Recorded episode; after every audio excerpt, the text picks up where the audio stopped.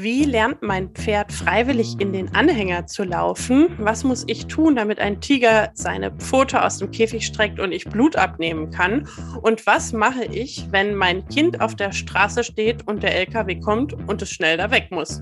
All das diskutieren wir mit unserem heutigen Gast Svenja. Viel Spaß dabei.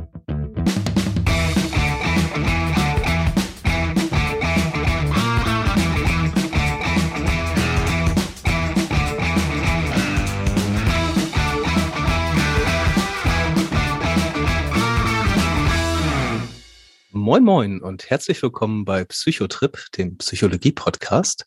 Ich bin Roland und mit mir sitzt heute wieder hier Steffi. Hallo. Hallo zusammen. Und auch heute haben wir wieder einen Gast da und ich freue mich ganz besonders, äh, dass sie sich die Zeit genommen hat. Ähm, das ist Svenja. Äh, sie ist Psychologin und passionierte Pferdetrainerin und ich sag mal, hallo Svenja, magst du dich vielleicht selbst einmal vorstellen? Hallo, ähm, das ist eigentlich schon eine ganz gute Zusammenfassung. Ähm, ich habe irgendwann mal Psychologie studiert. Äh, Im Übrigen Wirtschaftspsychologie, also den Teil mit klinischer Psychologie habe ich ausgelassen sozusagen. Ähm, und äh, bin danach aber äh, anders eingestiegen. Also ich bin Product Owner gewesen, ich bin äh, im Moment Produktmanagerin und äh, ja, mein ganzes Privatleben dreht sich in der Tat um Pferdetraining. Genau. Und äh, wir haben uns im Zuge der Podcast-Folgen, also vor allen Dingen Behaviorismus und gewaltfreie Kommunikation, viel ausgetauscht. Und du meintest immer wieder, Mensch, das ist ja alles irgendwie wie Pferdetraining und irgendwie wie das, was ich da mache. Und äh, da ich davon keine Ahnung habe, dachten wir, vielleicht machen wir mal eine Folge dazu. Und da sind wir heute. Ähm, ja, und ich würde einfach auch mal direkt damit starten. Svenja, gewaltfreie Kommunikation und Tiere. Wie passt das zusammen? Ähm, das finde ich einen total schönen Einstieg. Äh, tatsächlich warst du derjenige, der mich ursprünglich mal darauf gebracht hat. Wir haben uns äh, äh, bei der Arbeit darüber unterhalten, ähm, was ich so privat mache. Ähm, und du hast das quasi mit gewaltfreier Kommunikation verglichen. Ähm, klingt so ein bisschen, als würde ich das mit den Pferden machen. Äh, und äh, das, das ist insofern ganz spannend. Ich kenne mich eigentlich gar nicht so sehr mit gewaltfreier Kommunikation aus. Ähm, das heißt, alles, was ich dazu weiß, habe ich von äh, Steffi gelernt und der Podcast-Folge, die ihr dazu gemacht habt. Das ist und gut, weil da brauche ich jetzt nicht mehr drauf verweisen. Sehr gut. Äh, tatsächlich ist es so, äh, ich habe also beim Joggen euren Podcast gehört ähm, und Steffi hat erklärt, äh, wie das so funktioniert ähm, und welche Stufen es gibt, äh, dass ich ähm, am Anfang erstmal beobachte, was mein Gegenüber tut, äh, dass es Gefühle gibt, die darin involviert sind, die auf ein Bedürfnis hindeuten, ähm, was, was man gegebenenfalls hat, weshalb man ähm, ja, sich auf eine gewisse Art und Weise verhält äh, und dass man am Ende eine Bitte formuliert an denjenigen, ähm, ja, an, an das Gegenüber im Grunde genommen. Und ich habe äh, dieser Folge zugehört und habe gedacht, das ist exakt das, was ich mit meinen Pferden im Grunde genommen tue. Ähm, und das, deswegen fand ich das äh, ja so, so treffend und spannend, äh, mich mal darüber zu unterhalten. Ähm, genauso wie ich ganz viele von euren Folgen ähm, triggern immer was in mir, wo ich denke, hey, das mache ich genauso. Ähm, ihr habt auch schon über Bedürfnisse geredet, äh, ne? ihr äh, habt über ähm, ja, Konditionierung ähm, gesprochen, Behaviorismus. Ähm, das ist im Grunde genommen die Quintessenz, äh, ja, woraus das besteht, was ich mit meinen Pferden mache. Also ich, ähm, ich gucke, was, was macht mein Pferd gerade? Ich möchte, dass es sich auf eine gewisse Art und Weise verhält, dass es auf eine gewisse Art und Weise auf mich reagiert und ähm, ja, mhm. bringe meinem Pferd eben bei, sich so zu verhalten, wie ich das gerne hätte. Also da steckt, steckt schon auch so ein Bedürfnis von mir hinter. Ne? Das ist total spannend, weil wenn wir mit Menschen arbeiten, dann haben wir ja irgendwo noch diese verbale Ebene. Also das mhm. sind Dinge, die im Hintergrund mitlaufen und wir haben immer diese Rückfallebene der Kommunikation. Ähm, wie ist das bei Kommunikation mit Tieren? Du hast ja diese verbale Ebene nicht. Woher weißt du, dass du die Ebenen bedienst? Wie stellst du da Verständnis her? Wie funktioniert das? Super, ähm, genau die Frage, wie, wie stellt man eigentlich eine Bitte an ein Tier? Ne? Das, das hatte ich auch gerade. ähm, äh, ja, also äh, ich weiß nicht, ich glaube, das ist Watzlawick. Ich hoffe, ich, ähm, ich sage jetzt keinen falschen Namen, der sagt, man kann nicht nicht kommunizieren. Ne? Also auch mhm. wenn wir unsere verbale Ebene nicht haben, dann kommunizieren wir immer noch. Also ich, ich kann das nicht abschalten. Das, das mache ich nonverbal. Ähm, und das ist mit den Tieren halt genauso. Ne? Und ähm, deswegen ist es auch ähm, bei Tieren ganz spannend, dass man in der Regel Trainer hat, die sich auf eine Tierart spezialisieren, weil man eben sehr, sehr genau wissen muss, ähm, was steckt da eigentlich hinter, wie kommunizieren die, welche Zeichen geben die, wie kann ich die lesen. Also beim Pferd ist das so, ähm, dass man sich dann damit beschäftigen muss, ähm, wie kann ich möglichst schnell sehen, zum Beispiel, ob ein Pferd Stress hat oder ähm, äh, also das fängt an zu blinzeln, es fängt an wegzugucken. Das sind so die ersten ähm, Beschwichtigungssignale, die man so hat, die man beobachten kann, ähm, die immer noch sehr subtil sind. Bei Babys äh, lernt man das im Übrigen auch. Also wenn ich mit dem Baby kommuniziere und das dreht den Kopf weg und guckt weg, dann möchte es den Kontakt abbrechen. Ne? Also dann möchte es gerade raus aus der Situation sozusagen. Ähm, und so ähnlich ist das mit dem Pferd auch. Und äh, das das kann sich steigern. Ähm, da habe ich größere Signale, ähm, zum Beispiel, dass die Ohren flach an den Kopf gelegt werden ähm, oder dass der Kopf geschüttelt wird, bis hin dazu, äh, dass wenn das Pferd sonst nicht weiß, wie es kommunizieren soll oder wie es jetzt zum Beispiel eine Situation zum Ende bringt, ähm, dass es auch mal beißen kann, dass es steigen kann, dass es treten kann. Das sind, das ist eine gute halbe Tonne bis Tonne Tier, die man so daneben neben sich stehen hat. Ähm, äh, ja, was äh, da ist es eben wichtig, gewisse Signale lesen zu mhm. können. Mhm. Und das ist das, bei, äh, tut mir leid, das ist bei, bei anderen Tierarten ist das eben auch so, ne? Also ich lerne bei Hunden oder bei Katzen oder bei Tigern, ähm, lerne ich auch zu sehen, äh, wie kommuniziert das Tier, was mhm. sind angeborene Verhaltensweisen.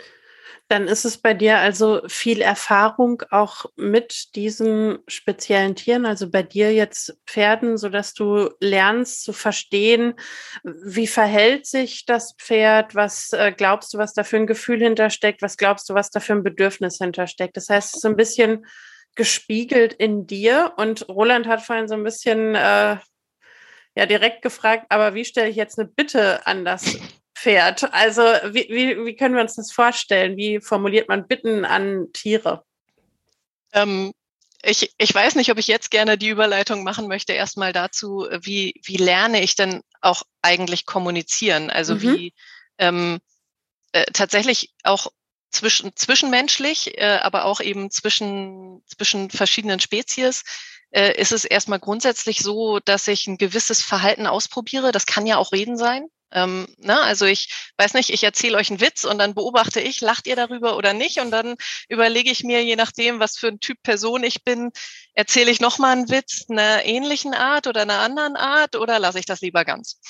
Ähm, weil ihr mir Rückmeldung darüber gebt, ob ich Erfolg damit hatte, eine Verbindung zu euch aufzubauen oder nicht. Ähm, und das, das bringt mich in den Bereich äh, operanter Konditionierung. Ähm, also dass äh, ich, ich verhalte mich und das, das hat immer ähm, eine Konsequenz im Grunde genommen zur Folge.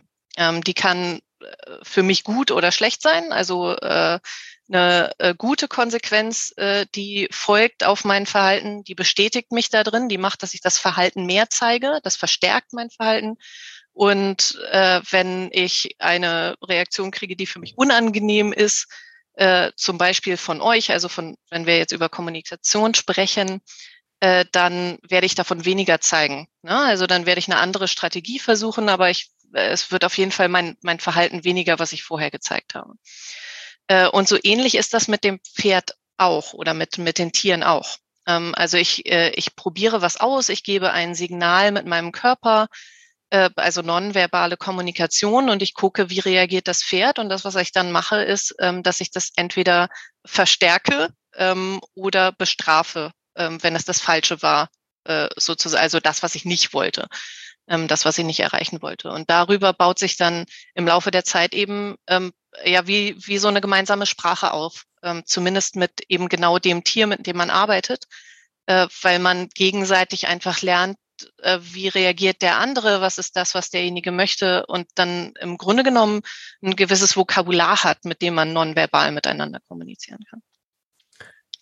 Wenn ich jetzt äh, nochmal an die gewaltfreie Kommunikation zurückdenke und auch an unsere Diskussion dazu schon, dann waren wir so bei diesem Thema Strafe hängen geblieben. Und wenn ich es jetzt richtig in Erinnerung habe, sagtest du, dass du inzwischen, ich weiß jetzt nicht, ob es ganz richtig ist, ganz auf Strafen verzichtest und nur positiv verstärkst Was ähm, kann ich, kannst du das einmal erklären? Ja, genau. Ähm, das ist, also wenn ich mein, mein perfektes Ich bin, dann verzichte mhm. ich vollständig auf Strafe. Es ist so gut, wie man halt als Trainer oder Eltern oder was auch immer sagen kann. Genau, ich wollte gerade sagen, so du als Vater kannst das sicherlich nachvollziehen, ne? an, an guten Tagen. Ähm, äh, ja, also äh, im Grunde genommen ist das, ist das schon so ähnlich, wie ich das gerade äh, erklärt habe. Tatsächlich gibt es ähm, vier Bereiche, also um vielleicht die, die Begrifflichkeiten einmal zu erklären. Positive Verstärkung ist eben, ähm, wenn ich äh, nachdem das Tier ein Verhalten gezeigt hat, was ich möchte, was ich verstärken möchte, wenn ich da etwas Angenehmes hinzufüge, so dass es sich freut. Na, also dass es, dass es etwas ist, wo es nachher motiviert ist, das nochmal zu tun, ähm, um etwas zu bekommen. Ähm, und äh, da gibt es äh, tatsächlich noch einen zweiten Bereich, der nennt sich dann negative Verstärkung. Ähm, das heißt, ich kann, wenn ich etwas wenn ich eine unangenehme Umgebung habe zum Beispiel, dann, ähm, wenn ich die angenehm gestalte, also diesen unangenehmen Reiz wegnehme, dann kann ich auch Verhalten damit verstärken und mehr machen, ähm, weil ein Erleichterungsgefühl eintritt. Ähm, das heißt, also, ich nehme den, Gefang den, Gefangenen aus Einzelhaft raus oder ähnliches. Mhm. Ähm, ja, genau. Mhm. Also du, du, äh, weiß ich nicht, du nimmst das Kind aus der Isolation raus, ähm, du, äh, ja, im Fall vom Pferd, also was man äh, tatsächlich häufig macht, ist zum Beispiel, wenn man ein Pferd auf einen Pferdeanhänger verladen möchte, das ist erstmal nicht so das coolste Ding, wo ein Pferd gerne drauf geht. Ne? Es ist eng, es ist dunkel, man kann nicht so viel sehen. Äh, es ist wackelig, wenn man da reingeht, ähm, äh, dass man dann zum Beispiel äh, ja einen unangenehmen Reiz so lange dauerhaft aufrecht erhält, bis das Pferd einen Schritt in die Richtung des Anhängers geht und dann setzt man den Reiz aus ähm, und darüber bestätigt man das Pferd da drin, dass der Gang zum Anhänger ja jetzt äh, das, also das Unangenehme aufhören lässt, ähm, was da mhm. vorher war. Oder man, man drückt mit der Hand äh, ans Pferd und äh, hat da eben einen unangenehmen Druck und das Pferd äh, geht zur Seite und der Druck lässt nach.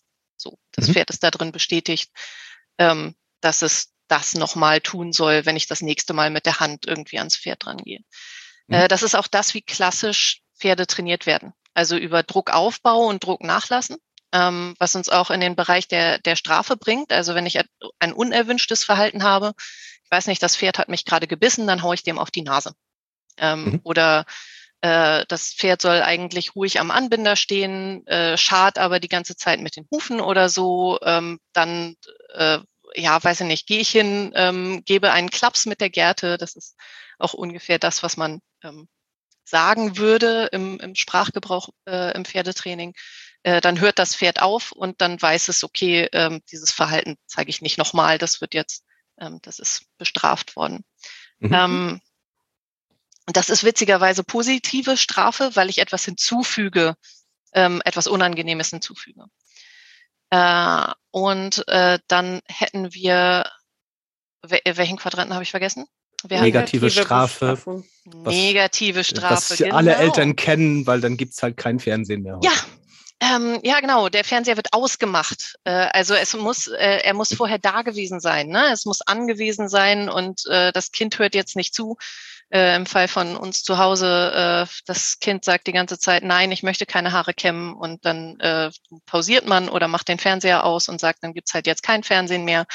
Äh, genau, dann ähm, straft man negative Strafe nennt man, nennt man das. Und das sind, das sind diese vier Quadranten des, der, aus der Lerntheorie, in denen man sich bewegen kann.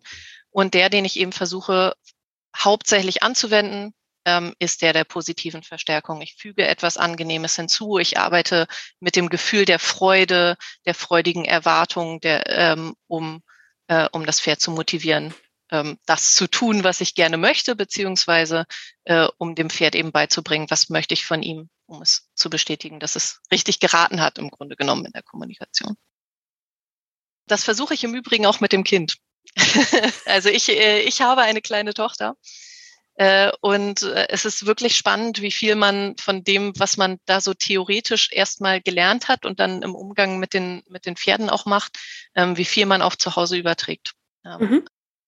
Was ich mich jetzt gerade frage, ähm, diese Schnittstelle zwischen gewaltfreier Kommunikation und dem Formulieren von Bitten könnte man sagen, dass du versuchst, Bitten zu formulieren, indem du besondere Anreize setzt. Und Roland hat jetzt gesagt, du versuchst nur positive Anreize zu setzen, also positiv zu verstärken. Ist das jetzt irgendwie so eine besondere Schnittstelle im Tiertraining, dass man sagt, Bitten formulieren durch das Setzen positiver Anreize? Kann man das irgendwie so zusammenbringen?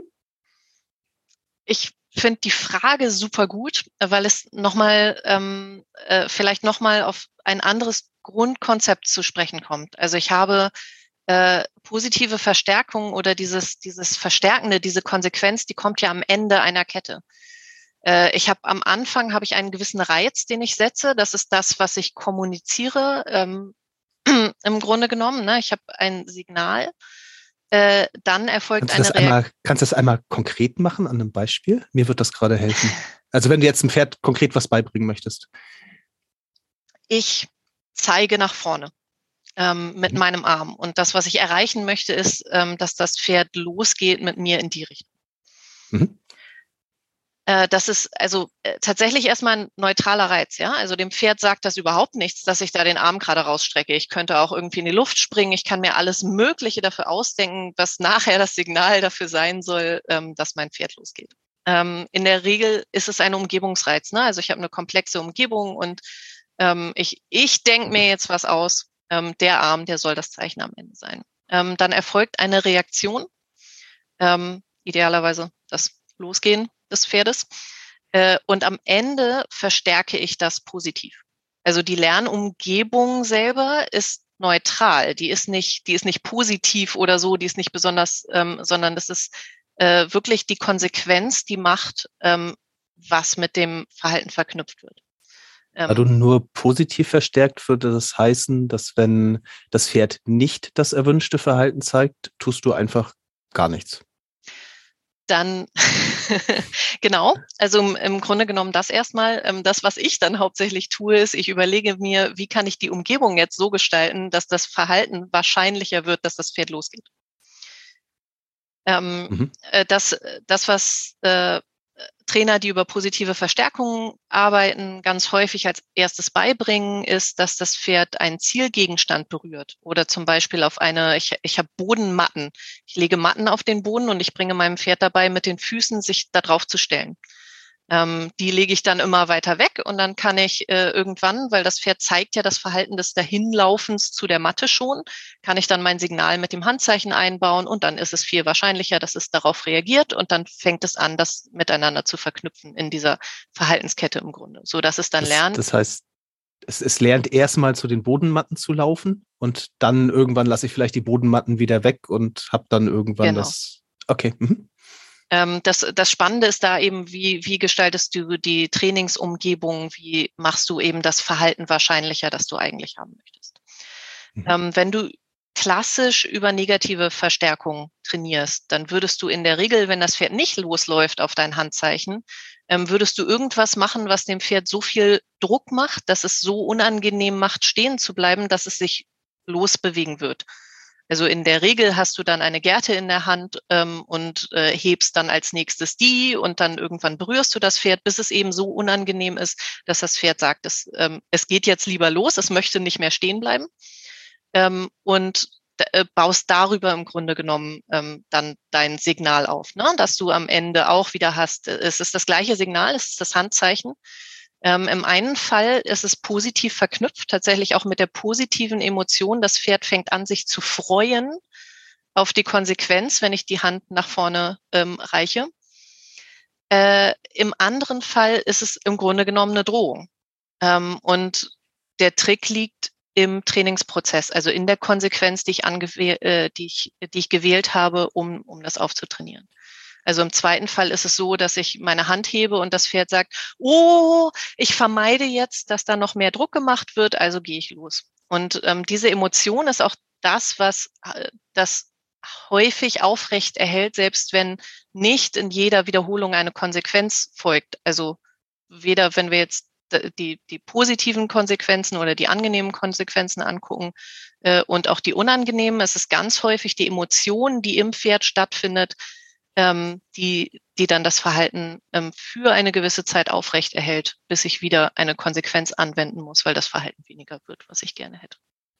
Mhm. Und ähm, da sehe ich jetzt tatsächlich eine Schnittstelle zur GfK oder meine eine entdeckt zu haben, weil man sich ja bei der gewaltfreien Kommunikation nicht nur unidirektional anschaut, äh, was nehme ich wahr an an Situationen, an Emotionen, an Bedürfnissen, was kommuniziere ich, sondern man schaut sich ja immer auch die andere Seite noch mit an. Also was hat die andere Seite dann wahrgenommen? Was fühlt sie? Welche Bedürfnisse nimmt sie wahr? Und wie reagiert sie darauf? Beziehungsweise welchen Wunsch äh, kommuniziert sie dann auch wieder in meine Richtung?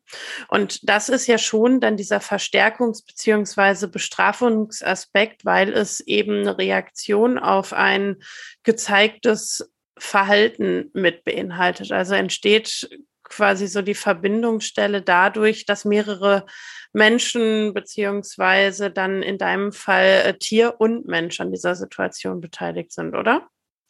Ähm, ja, im Grunde genommen ja. Also du hast ähm, das, das, was ich halt tue, ist, ähm, wenn ich jetzt, also egal welches, welches Verhalten ich trainieren möchte, also egal, was ich von meinem Gegenüber möchte, also in beiden Fällen möchte ich ja in der Regel was. Ähm, ne, ich, ich, ich sage etwas, weil aus bestimmten Gründen. Ansonsten wäre ich wahrscheinlich still. ähm, und wenn dann nicht die Reaktion erfolgt, die ich gerne hätte, ja, also ich weiß nicht, das Pferd geht nicht los oder ähm, mein Kind räumt nicht sein Zimmer auf, obwohl ich total nett ähm, gefragt habe, äh, sind wir halt wieder in dem Bereich der Parallelen zu GFK weil ich mir dann nicht, also ich, ich mache dann nicht immer Dollar und ich fange dann nicht an rumzuschreien und ich stamm nicht frustriert mit dem Fuß auf den Boden, sondern ich mache mir Gedanken darüber, was könnten die Gründe sein, ähm, mhm. aus denen das gerade nicht so funktioniert, wie ich mir das vorgestellt habe. Ähm, zum Beispiel, ich weiß nicht, das Pferd steht auf unsicherem Boden, äh, ist unausbalanciert und traut sich vielleicht einfach keinen Schritt zu machen. Oder ich, also ich muss irgendwie die Umgebung ändern, dass ich das genau. wahrscheinlich. Also wie mache. kommunizierst du es alternativ? Ähm, ge genau. Ich, ich, ja, im Grunde genommen suche ich nach einer Alternative, um, um die gleiche Frage nochmal zu stellen. Und das, das bringt mich aber auch wieder äh, zurück. Ihr habt äh, eigentlich beide gefragt, wie stelle ich denn jetzt eine Bitte? Ähm, und das ist auch nochmal ganz spannend, eben zu, zu unterscheiden zwischen, ich stelle eine Bitte. Ähm, in dem Fall bestehe ich nicht auf genau dem ähm, Ergebnis, was ich mir wünsche, ähm, im Gegensatz zu, ich gebe ein Kommando. Also es ist äh, in der Tat auch im Pferdetraining, es sind in der Regel Kommandos, die man gibt. Man also man besteht darauf, dass das Pferd das befolgt, was man tut. Ist ja, ist, ist ein großes, gefährliches Tier. Ne? Ähm, das, das muss halt funktionieren. Das muss halt ähm, irgendwie gehorchen. Und äh, das ist, äh, das ist ein Unterschied zu, ich formuliere eine Bitte und es ist auch vollkommen in Ordnung, wenn mein Gegenüber Nein sagt. Äh, das ist, äh, das ist tatsächlich für mich auch sehr schwierig gewesen, als ich mein Training dahingehend umgestellt habe, dass es eben nicht ist, naja, und ansonsten warte ich halt so lange und es gibt trotzdem keine Alternative für dich, ähm, sondern tatsächlich offen zu sein dafür, dass das Gegenüber anders reagiert und dann nach einer Alternative zu suchen, anstatt immer mehr und Dollar darauf zu bestehen, was man jetzt eigentlich gerade möchte. Jetzt ähm, klingelt das so ein bisschen bei mir. Ähm, wenn ich jetzt mal den Schwenk zu Menschen wieder mache, ich, ich bleibe jetzt mal bei Kindern, weil es immer ein bisschen leichter ist, sich das bei Kindern erstmal vorzustellen. Ähm, diese, dieses Steuern der, der Kommunikation und des Verhaltens über Bitten ist etwas, wo ich jetzt so persönlich sage, das fühlt sich total gut an. Na, also es fühlt sich viel besser an, als irgendwie mit wilden Bestrafungen zu drohen oder äh, ne, kein Fernsehen oder was auch immer. Ähm, das sind irgendwie alles Sachen, das, das fühlt sich halt auch nicht, nicht wertschätzend an und nicht auf Augenhöhe und das ist irgendwie so, wie halt meine Erziehung in meiner Wunschvorstellung zumindest funktioniert. Mhm. Nun hast du aber gerade auch gesagt, ähm, oder dieses Wort Kommando benutzt. Ne? Also es gibt den Moment, wo ich ein, ein Kommando äußere. Und es ist ja gerade mit Kindern so, dass ich öfter mal eine, äh, eine Situation habe, wo ich nicht bitte, sondern wo ich aus Schutzgründen, das ist jetzt wieder das einfachste Beispiel, äh, aus Schutzgründen etwas durchsetzen muss. Ne? Das Kind läuft Richtung Straße und ja, ich kann das jetzt bitten, das zu lassen, aber äh, ich glaube, wer zwei- oder dreijährige kennt, weiß, da kann man viel bitten. So, das heißt, ich muss äh, in dem Moment einschreiten, ich muss irgendwo Verantwortung für das Kind in dem Fall übernehmen und das festhalten oder was auch immer, bis es irgendwo zur zur Einsicht gekommen ist und nicht weiter Richtung Straße läuft. Ähm, jetzt hast du gerade gesagt, ich habe da so ein Tier mit irgendwie ähm, Kampfgewicht von der Tonne in meiner Nähe. Ähm, da gibt's ja auch solche Situationen, oder? Wie, wie gehst du denn damit um? Ähm, ich, die Frage ist äh, sozusagen wie abgesprochen. Ähm, das ist die erste Frage, die man gestellt bekommt, wenn man sagt, man trainiert über positive Verstärkung. Ja, was machst du, wenn dein Pferd auf der Straße beschlossen hat, stehen zu bleiben, da kommt ein LKW angedonnert? Ähm, das ist keine Trainingssituation. Das ist eine Situation, in der ich reagiere, um möglichst alle zu schützen, ähm, die, die da gerade sind. Und dann haue ich auch mal hinten drauf. Also damit das Pferd einen Satz nach vorne macht und auf jeden Fall von dieser Straße runtergeht. Ähm, das ist genauso wie du sagst, ne, ich, ich greife dann doch nach dem Kind, weil es kann halt nicht einfach fröhlich ähm, an, der, an der Straße lang, also äh, mitten mhm. auf die Straße laufen. So. Ähm, das, das, was ich mir dann halt überlegen muss, ist, ich nehme diese Situation nicht als äh, ja, Frustauslöser und das funktioniert alles nicht, sondern ich nehme das als Information. Also ich beobachte wieder, was passiert ist und versuche möglichst neutral herauszufinden, was kann ich denn jetzt machen, dass mir das das nächste Mal nicht passiert. Ähm, also was, was sind eigentlich die zugrunde gelegenen, äh, liegenden Komponenten, die ich trainieren muss, damit diese Situation nicht wieder zustande kommt. Zum Beispiel, dass mein Pferd nicht ungewollt stehen bleibt. Oder dass das Kind lernt, die Bordsteinkante zu respektieren.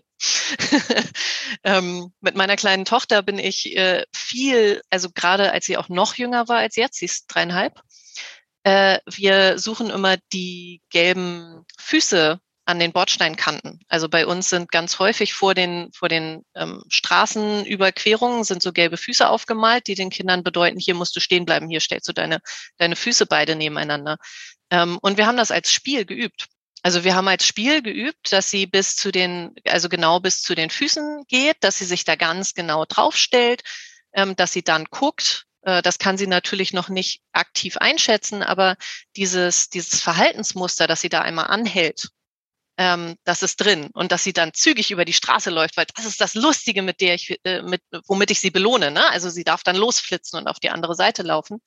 Ähm, das, das ist das, worüber wir äh, etablieren, also Verkehrsregeln im Grunde genommen etablieren. Ne? Ähm, und so ähnlich mache ich das dann mit dem Pferd auch. Ich überlege mir, was muss es eigentlich können?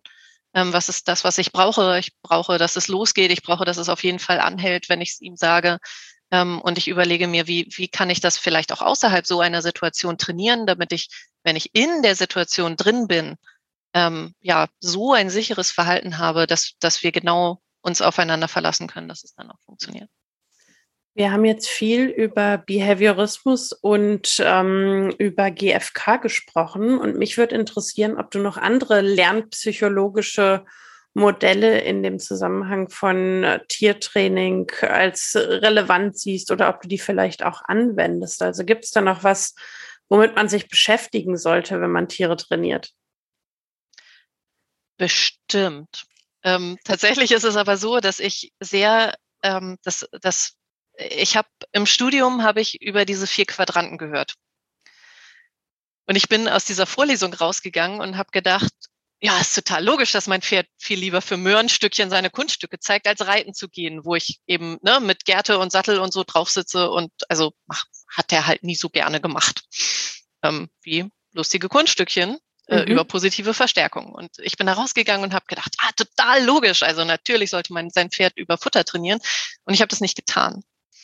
Ähm, äh, und je mehr ich mich inzwischen damit beschäftige, seitdem ich radikal mein Training in die Richtung umgestellt habe, stelle ich fest, oh, alles lässt sich damit erklären. Also ich, äh, ich weiß nicht, äh, wie es euch so geht. Ne? Manchmal hat man so eine so eine gewisse Theorie und plötzlich ähm, ja kriegt man in, in seinem Alltag und in seiner Umgebung kriegt man total die Bestätigung äh, für für die Theorie, der man, der man da gerade folgt.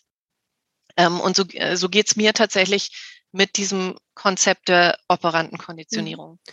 Mhm. Ähm, der Gedanke hinter meiner Frage war, dass wir ja in der Psychologie auch häufig von Lernen am Modell hören. Also jemand macht was vor und wir machen das nach, weil wir uns das abschauen.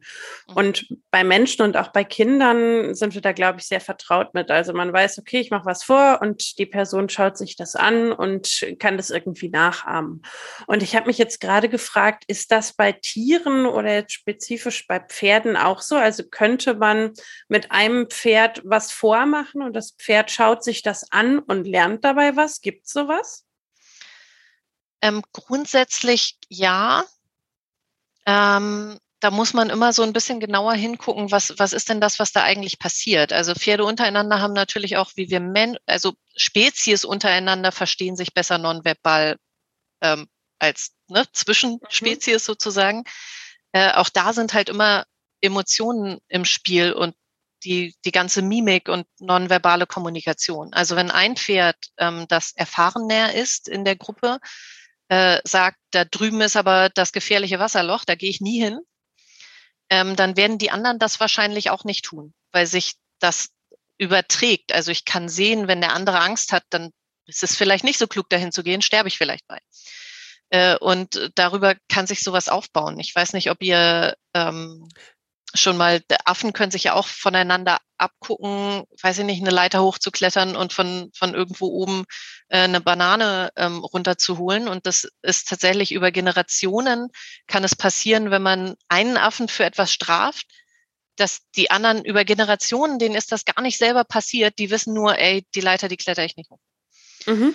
Ähm, und also ich glaube, das passiert wirklich also innerhalb jeder Spezies im Grunde genommen. Ne? Also dass sich da, dass sich da gewisse Sachen durchziehen, eben über besonders negative Emotionen beziehungsweise über über dieses Vermeidungsverhalten, was sich nicht über die konkrete Konsequenz, sondern eben über über das ja, Abschauen, das Empfinden bei, ja. ähm, übertragen wird. Ne? Ich gucke dir ins Gesicht, du hast Angst, hm, kriege ich auch Angst. Das, das spiegel ich ja, im Grunde. Oh, wir mhm. sind bei Spiegelneuronen. Schön, schöne Überleitung. ähm, ich, ähm, ich möchte noch einmal, äh, noch einmal konkret nachfragen. Wir hatten ja jetzt quasi dieses positive Verstärkung, Strafen und so weiter. Und gerade hast du auch gesagt, wenn irgendwie man hat ein negatives Erlebnis gehabt und das kann sich auch über Generationen, also ich glaube, das gibt es bei Menschen ja auch, irgendwer hat mal auf dem Stein gesessen und danach eine Blasenentzündung gehabt und jetzt darf niemand mehr auf Steinen sitzen. Ähm, oder auf kalten Steinen zumindest. Ähm, ja, Steffi, sowas gibt's. das ähm, ist das erste Beispiel, was einem dazu einfällt. Also mir jedenfalls, weil es irgendwas, irgendwas hängt an meiner Kindheit. Egal. Ähm, für mich war jetzt gerade nochmal die Frage, was ist denn jetzt eigentlich effektiver? Also angenommen, ich möchte jetzt wirklich ganz schnell ein bestimmtes Verhalten haben. Was ist die effizienteste Methode? Du möchtest ein bestimmtes Verhalten haben oder möchtest du, dass ein bestimmtes Verhalten nicht mehr auftritt? Also das, das, das wäre jetzt das Erste, was ich, ähm, was ich fragen würde. Also soweit habe ich mir da jetzt noch keine Gedanken zugemacht. Ähm, äh, also ähm, erstmal ist es so, egal ob ich über positive Verstärkung oder negative Verstärkung Verhalten erzeugen möchte, ähm, ich habe immer so gewisse Strategien, die ich anwende, um dem Pferd überhaupt beizubringen, ähm, was ich möchte. Ne? Ich mache das möglichst kleinschrittig, ich gestalte meine Umgebung, ähm, vielleicht äh, forme ich das Pferd im Grunde genommen ähm, zum Beispiel, ich weiß nicht, ich hebe den Huf für das Pferd hoch, äh, um ihm beizubringen, dass es den Huf selbstständig heben soll oder ähnliches. Ähm, das sind so gewisse Strategien, die sind erstmal unabhängig von den ähm, Konsequenzen. Ähm, und dann kann ich mir eben überlegen, wie möchte ich, wie möchte ich das Verhalten verstärken. Ähm, und das Spannende ist, äh, also ich kann dir jetzt keine Studie heraussuchen. Ich hätte das total gerne. Ich wäre gerne so vorbereitet gewesen, wie, wie ihr das immer seid. Ähm, es tut sich nichts. Beides Lernen funktioniert gleich gut.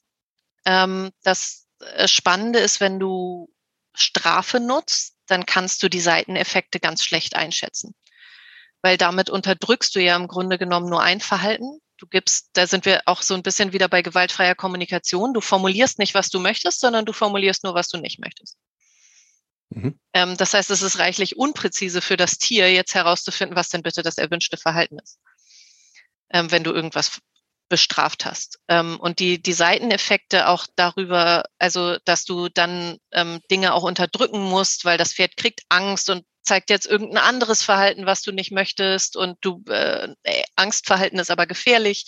Ähm, du kommst in so eine Spirale rein, dass du ähm, am Ende ganz häufig nicht weißt äh, oder die, die Besitzer solcher Pferde berichten dann ganz häufig, ist völlig aus dem Nichts explodiert. Vorher war noch alles gut, ich habe überhaupt nichts gesehen und völlig aus dem Nichts ist der gestiegen und hat mich getreten. Und das ist in der Regel nicht so. Das ist in der Regel ein aufeinander aufbauendes. Ich habe ganz häufig über Strafe und über, über Druck Verhalten unterdrückt und ja, dann ist das Pferd völlig nicht überraschend irgendwann explodiert. Und solche, solche Seiteneffekte hast du in der Regel nicht, wenn du über positive Verstärkung trainierst, weil du ziemlich genau weißt und formulierst und dem Pferd erklärst, was du möchtest. Ähm, du hast da auch Nachteile. Also du kannst, auch übertragbar auf Kinder, du kannst sehr viel Stress darüber erzeugen, wenn das Tier nicht weiß, was du möchtest, ne? Ähm, aber es kann sich was Positives verdienen, was besonders Geiles. Ähm, dann äh, hast du auch ganz, äh, viel, viel Stress. Und das ist, ähm, also am Ende, deswegen bin ich damit eingestiegen, am Ende ist es ganz viel, wie baust du dein Training auf?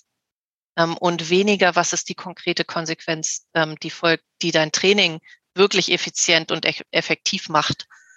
Ähm, kann ich gut meinem Tier beibringen, was es, was es tun soll oder nicht. Ich würde ganz gerne noch eine Nachfrage stellen zu, wie baust du dein Training auf? Ähm, diejenigen, die die Behaviorismus-Folge gehört haben, die sollten sich äh, zumindest unter dem Begriff intermittierende Verstärkung etwas vorstellen können. Also intermittierende Verstärkung heißt, ich verstärke nicht immer, sondern ich verstärke ab und an.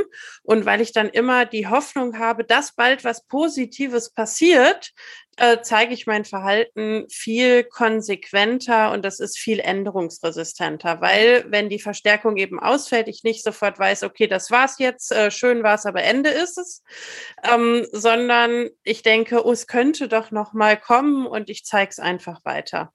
Arbeitest du auch mit so intermittierenden Verstärkungsplänen oder achtest du da nicht so drauf? Ich selber gar nicht. Ähm, ein, ein Grund ist, dass ich, also das eine ist, ich bin ja kein Tiertrainer in dem Sinne, sondern ich habe zwei Pferde und ähm, möchte möglichst nett Zeit mit denen verbringen. Ähm, das, äh, das, was sehr schwierig ist, das habe ich eben auch schon angesprochen, ist, man kann auch mit positiver Verstärkung Stress erzeugen. Ähm, und äh, das ist äh, ähm, relativ einfach, äh, gerade wenn man so intermentierende äh, Verstärkung, äh, Verstärker, Verstärkungspläne ähm, hat dass man zwischendurch immer in den Frust reingeht, also in dieses, warum kriege ich denn jetzt gerade nichts? Äh, da, es gibt Trainer, die das aktiv nutzen, also zum mhm. Beispiel, um einen Sprung im Verhalten zu bekommen, weil das Tier noch intensiver versucht, äh, den Verstärker zu erreichen, weil es hat ja gerade nichts bekommen. Ähm, und wie du schon sagtest, ne, also das Verhalten wird stabiler ähm, über die Zeit. Es wird im Grunde genommen löschungsresistenter. Mhm. Äh, und äh, das ist, also äh, wenn man da ein wirklich guter Trainer ist, dann kann man das sicherlich einsetzen. Wenn man das, und das schlägt den Bogen zur gewaltfreien Kommunikation vielleicht wieder, wenn einem besonders wichtig ist, dass es dem Gegenüber gut geht ähm, und dass man auf die Bedürfnisse des Gegenübers eingeht, dann macht man das eigentlich besser nicht.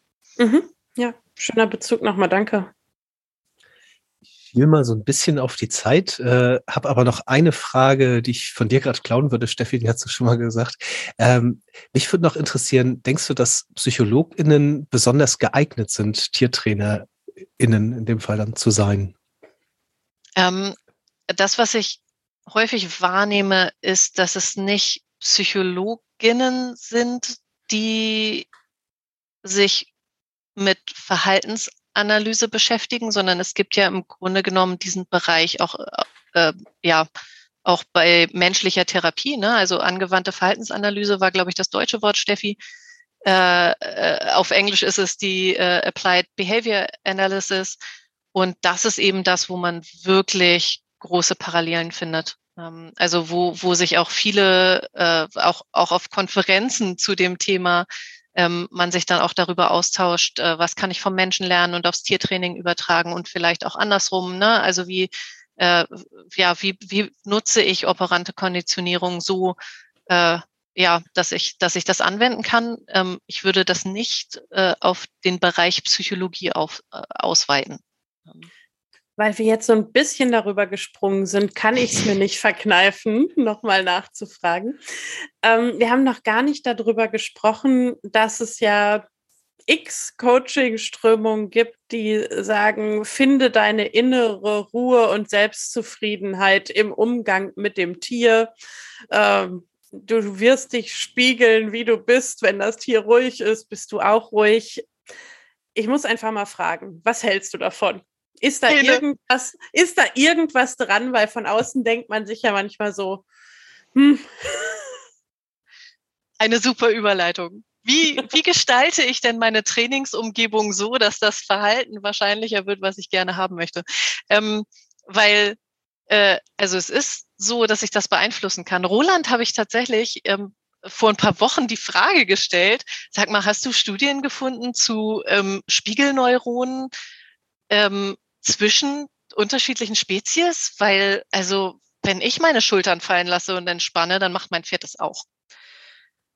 Und ähm, es ist es ist halt in der Tat so, dass sich Dinge spiegeln. Ja, also ich kann ich kann am Pferd sehen im Grunde, ob der Mensch eine hohe Atemfrequenz hat und ob der gerade total angespannt ist und ob der Angst hat ähm, weil das Pferd darauf reagiert, weil das Pferd das, also man, man sagt im Sprachgebrauch spiegeln, das hat natürlich mhm. nichts mit Spiegelneuronen in dem Sinne zu tun, sondern ähm, es ist das Wort, das benutzt wird. Ähm, und das ist genau das, was äh, in solchen Coaching-Sessions, äh, denke ich, auch genutzt wird. Ne? Also ich habe das noch nie gemacht, aber ich gehe davon aus, äh, Führungskräftetrainings oder auch, dass du ne, wohlfühlen, wie geht's dir eigentlich gerade so, ähm, das sind so Sachen, ja, die kannst du am Pferd ablesen. Also wenn du das Pferd gut lesen kannst ähm, äh, und, und weißt, wie es kommuniziert, dann, dann kannst du ziemlich viel darüber rausfinden, wie es dem Menschen geht, der, der daneben steht.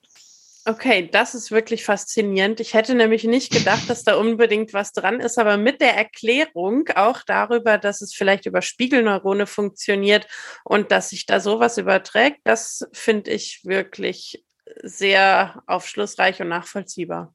Also ich, ich glaube, es ist tatsächlich nicht Spiegelneurone sind, die da, die da ähm, angesprochen mhm. werden. Ähm, ich glaube, es ist eher so, dass du, ähm, ich, ich weiß nicht, ob du Kontakt zu Hunden hast, viel, aber es gibt diese Aufgeregten, die, die immer so ganz viel mit den Schwanz wedeln und ganz ähm, äh, aufgeregt sind. Die machen in der Regel nicht, dass du dich entspannter fühlst. Ich fühle mich ähm, meistens nicht entspannt, wenn ein Hund in der Nähe ist. ähm, äh, und aber, aber andersrum kannst du das halt auch aufs Tier übertragen. Ne? Also wenn, wenn du halt, wenn du angespannt bist, gerade, gerade in Bezug auf Pferde, die ja Fluchttiere sind, die immer darauf angewiesen sind, ihre Umgebung so weit abzuscannen, ob da Gefahr lauert oder nicht, die sind einfach sehr, sehr sensibel ähm, auf das, was du mit deiner Körpersprache so mhm. ausdrückst. Und das ist auch ähm, witzigerweise erstmal unabhängig ähm, von den tatsächlichen Konsequenzen, die folgen, ähm, das ist erstmal eine, eine Wahrnehmung. Mhm. Und Pferde sind jetzt Fluchttiere und du hast am Anfang der Folge so eine kleine Aufzählung gemacht, in welchen äh, Tierarten man überhaupt so Tiertraining machen kann. Das war bestimmt nicht vollumfänglich, aber es hat so einen kleinen Einblick gegeben. Also Training mit Tigern, Training mit Hunden, Training mit Pferden. Das sind jetzt die, an die ich mich erinnere. Äh, Training mit Delfinen bestimmt auch noch, äh, kennt jeder, der früher mal in irgendeinem Zoo war. Und Weißt du irgendwas dazu, ob sich das unterscheidet zwischen den Tierarten oder ob da eigentlich immer die gleichen Prämissen gültig sind? Oder wenn man jetzt so an, an Katzen denkt, wird man erstmal denken, das Training vielleicht nicht so einfach. Gibt es Tierarten, wo man weiß, komm, lass es sein, das bringt eh nichts? Eine schöne Frage. Ich habe, ähm, bevor wir gestartet haben, noch mal ein bisschen gegoogelt, ähm, weil ich äh, viel aus dem Bereich positive Verstärkung kommt aus dem Zootiertraining. Ich habe besonders große gefährliche Tiere, an die ich nicht direkt rankomme. Und immer wenn ich da Blut abnehmen möchte, muss ich die erstmal betäuben und ganz schlafen legen. Und ähm, die haben angefangen eben äh, zu trainieren. Da gibt es ganz viele faszinierende YouTube-Videos zu, ähm, ich nehme dem Tiger Blut ab. Ähm, und der macht das komplett freiwillig. Ja, der streckt die Pfote ähm, dem Pfleger durch das Gitter entgegen. Ne? Die haben natürlich, die sind getrennt voneinander. Der, der Tierpfleger ist nicht bei dem Tiger mit im Gehege. Ähm, der Tiger streckt die Pfote entgegen und hält absolut still, ähm, während er Blut abgenommen bekommt. Ähm, und das ist über positive Verstärkung trainiert. Ne? Ich, ähm, ich trainiere, dass ein, ein äh, Seehund das Maul offen behält, damit ich die Zähne untersuchen kann. Ich, also ähm, äh, super, super spannend. Ähm, gilt für alles, was lebt. Alle, alle Arten von Lebewesen lernen über Konsequenzen, lernen darüber, dass ihr Verhalten zu einer positiven oder negativen Konsequenz führt und werden das dann mehr oder weniger zeigen. Mein Lieblingsbeispiel ist ein, ein Artikel, ich weiß nicht, den kann ich vielleicht sogar noch raussuchen, eines ähm, Zootiertrainers, ähm, der Schmetterlinge äh, dazu trainiert hat, ähm, dass die unterschiedlich gefärbten Schmetterlinge zu Musik zu einem bestimmten Zeitpunkt ähm, durch einen Raum durchfliegen. Also um das visuell schön zu gestalten. Und äh, Zuckerwasser. Das ist ja cool. Und das, das, was du wissen musst, ist, und da haben wir gestartet in der Folge, was macht diese Spezies aus? Was könnte ein Verstärker sein? Was, ähm, ne, was kann ich nutzen, dafür dem, dem Tier eine positive Konsequenz ähm, zu geben, damit damit ich es trainieren kann. Das ist ein wunderschöner Bogen. Ich bin mit meinen Fragen auch durch und ich sehe schon, dass Roland mich etwas zeitlich nervös anguckt. Also Roland, hast du noch Fragen auf dem Zettel? Zeit, zeitlich nervös angucken ist schön. Ich wollte eigentlich gerade sagen, jetzt haben wir der, äh, der These wieder Futter gegeben, dass Psychologen am Ende immer dabei sind, andere zu manipulieren. Ähm, ich glaube, dazu können wir sagen, ich, ich, ich habe es auch heute verstanden, es ist wahnsinnig schwierig, aufwendig und nervenkostend, jemandem anderen wirklich ein Verhalten beizubringen oder es abzustellen. Und das tun wir bestimmt nicht einfach so aus Spaß und Freude. Willst du jetzt sagen, für uns ist es schlimmer als für die anderen, dass wir sie manipulieren? Genau, das, tut mir mehr weh als dir, ganz genau. ähm, ich glaube, besser wird es nicht mehr. Dementsprechend, äh, auch mit Blick auf die Zeit, äh, würde ich mal zu unserer Abschlussfrage kommen. Äh, Svenja, auch dir wird sie nicht erspart bleiben, das sage ich schon mal, aber Steffi ist zuerst dran. Deswegen frage ich Steffi, was hast du heute mitgenommen? Ich war so involviert ins Gespräch und äh, den Austausch, dass ich noch gar nicht drüber nachgedacht habe. Mir halt dieser Satz noch so im Ohr nach Training für alles, was lebt. Und man muss die Arten kennen und sich darauf einlassen. Und der dritte Punkt, man kann alles verstärken, positiv verstärken oder eben auch durch Bestrafung beeinflussen. Und wie umfänglich ähm, Behaviorismus und GFK tatsächlich mit Tiertraining zu tun haben und wie man da Einfluss nehmen kann. Da habe ich vorher noch nie drüber nachgedacht. Vielen Dank. Ich nehme richtig viel mit. Und du, Roland? Genau. Also bei mir ist ganz konkret eine Sache hängen geblieben. Ich glaube, da habe ich mit dem Elternohr ganz besonders hingehört. Nämlich dieses positive Verstärkung bedeutet letztlich, ich sage, was ich möchte und negative Verstärkung ist im schlimmsten Fall, ich sage einfach nur, was ich nicht will und unterdrücke damit zwar irgendein Verhalten, aber ich bekomme dafür im Zweifel irgendein anderes Verhalten. Und äh, ja, das habe ich für mich nochmal mitgenommen, weil das äh, gerade äh, ja, besonders spannend ist. Ähm, Svenja, ist dir in unserer Diskussion was hängen geblieben? Hättest du gerne noch irgendwas anderes erwähnt? Wärst du was losgeworden? Ja, in deiner Zusammenfassung möchte ich jetzt, ähm, stelle ich wieder fest, äh, e egal ob man das Gleiche studiert hat, ähm, dieses Thema ist sehr speziell und hat tatsächlich, äh, also es ist sehr, sehr komplex und hat so viele Facetten, dass es gar nicht so einfach ist, das so runterzubrechen, dass das Gegenüber ähm, ja vollständig versteht, wie es funktioniert. Ähm, und damit meine ich, ne, also ich kann die Theorie von diesen vier Quadranten, kann ich, kann ich erklären. Aber was, in wie vielen Details im Alltag das auch drinsteckt, ohne dass jemand einen manipuliert, ähm, sondern einfach, weil es funktioniert. äh, ja, da, dafür reicht so eine Folge einfach lange nicht aus. Ja, das stimmt. Haben wir ja irgendwie meistens das Problem. Ja. Ja, dann bleibt mir nur noch, damit die Folge irgendwann endet, äh, mich ganz herzlich zu bedanken. Das war sehr schön, dass du hier warst und äh, Ich fand es extrem spannend. Vielen Dank dafür. Vielen Dank, Svenja. Danke für die Einladung. Ciao. Tschüss.